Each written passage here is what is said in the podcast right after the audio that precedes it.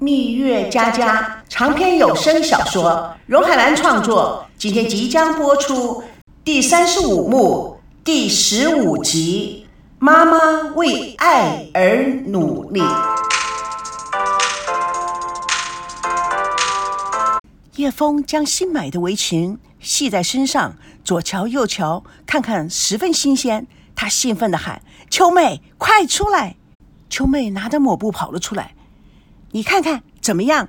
秋妹一见就乐了。太太，您这一身打扮还真像烹饪大师呢。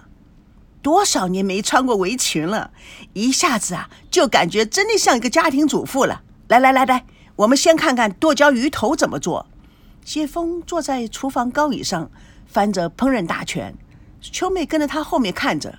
叶枫指着书念着：“鲢鱼一千克，洗净取头。”剥开晒干，先抹一层油，撒上事先准备好的姜片调味料，将上好的剁椒红红剁红剁椒铺满鱼头。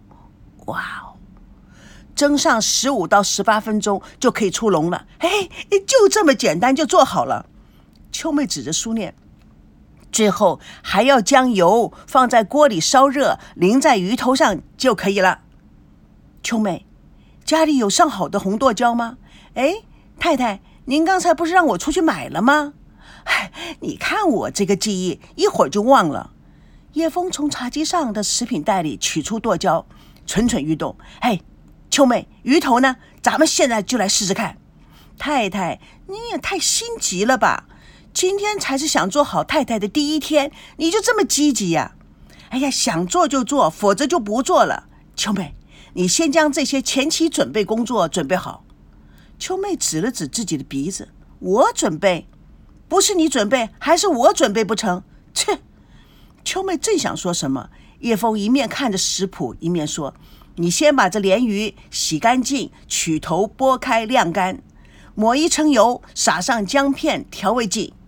嗯，我想可能要，可能要要等一下子，然后再将上好的剁椒。”铺在鱼头，哎，不要忘了啊！将蒸锅拿出来，洗干净，烧上水。哎呀，还有，我还有什么没有想到的？秋妹大声的抗议起来：“太太，这不是我全部做了吗？谁说的？太太，您您看，我鲢鱼我洗干净，油我抹，姜片调味剂我撒上，然后将它们铺满了这个剁椒，然后将蒸锅烧上。太太，那你做什么呢？呃。”叶枫想了想，不觉笑了起来。哦，对呀，哎，秋妹啊，我记得你上次跟我说过，有什么烹饪班的可以学习做菜的？哎，在哪里呀？秋妹来了兴致，太太，您真的要学啊？哼，那种地方真的能够学到什么东西吗？哎，只要您愿去学，当然可以学到手艺呀。听说啊，很多有钱人家的太太都到那里去学烹饪呢。但是学费第一贵，还有啊，那个学校还有一个别名，什么别名啊？二奶学府？什么？二奶学府？哎呀，换句话说啊，去学的人大部分都是二奶，他们为了讨好男人啊，打发时间呢，就去学烹饪。那，那我去别的学校，我也觉得啊，我有个家乡人也是去那里学的。不过说真的。那么贵的学费，也不知道他是从哪里筹到的。他家里呀，可跟我家一样的穷啊！哎，秋妹又跑题了。太太，他就学了一阵子，其中啊，一个二奶给他介绍了一个大款儿。哼，他现在也变成二奶了。前天啊，他请我吃饭，哎呦，穿戴的我都不认识了，而且还有司机呢。哼，其实他跟我一样，都没读过什么书，但是啊，他有他的总结。那就是啊，什么钱都比不上啊，出卖色相的钱来得快。那岂不是麻雀飞上枝头变凤凰了？是啊，那大款的司机呀，超帅的。哎，太太，我告诉你一个秘密，你可不能出去乱说。哼 你这个死丫头，我就跟谁说啊？他说啊，那大款很忙，他就跟那个司机好上了。啊？什么？他就跟那个司机呀，呃，就就就那个那个那个了啦，你知道了啦。哈，太太，说不定你去了以后，也有人找你做二奶呢。秋妹，你怎么一天到晚口无遮拦呢？哦，对了，我真的要学会了。那你做什么？太太，你要真的愿意一天做三顿饭呢，我就回家去种地了。死丫头，拿我开玩笑？哼！哎，这天天一套一套的，也不知道是跟什么人学的。不过啊，你明天还是带我去看看那烹饪班吧。太太，是您自己要求要去的哦。将来先生知道了，可不关我的事哦。哎呀，是啊，是啊，是我自己要求的。我主要的是想去了解一下那些狐狸精啊，是用什么妖术把男人给拴住的。哈，太太，那您要答应我，可不能随便跟人家交朋友，否则啊，你老公啊，非把我给杀了不可。两个人正在说笑，孙正用钥匙开门，声音传来。叶枫在镜子中紧张地观察自己。秋妹看到，一面羞羞他，一面笑着跑进客厅，看到孙正先生，您今天怎么这么早就回来了？我六点钟下班，不回家去哪里呀？嘿，先生，您吃饭了没有啊？本来是有饭局的，我推了。秋梅，做个泡面吧，简单点。我不知道为什么心里怪怪的，有点不太舒服。嘿嘿，先生，您先去换下衣服，休息一下。我们不，不不不，我做好了，马上去叫您。不急不急，好不容易休息一晚，不去吃饭，还是觉得蛮轻松的。你去吧，慢慢来，不着急。秋妹慌慌张张的进入了厨房，撞到在门口偷听的叶枫。叶枫拉住秋妹：“哎，快快！”他拿起刀要砍鱼头，却不敢下手。秋妹见之，摇摇头，拿过菜刀，一刀砍下，鱼立刻分家。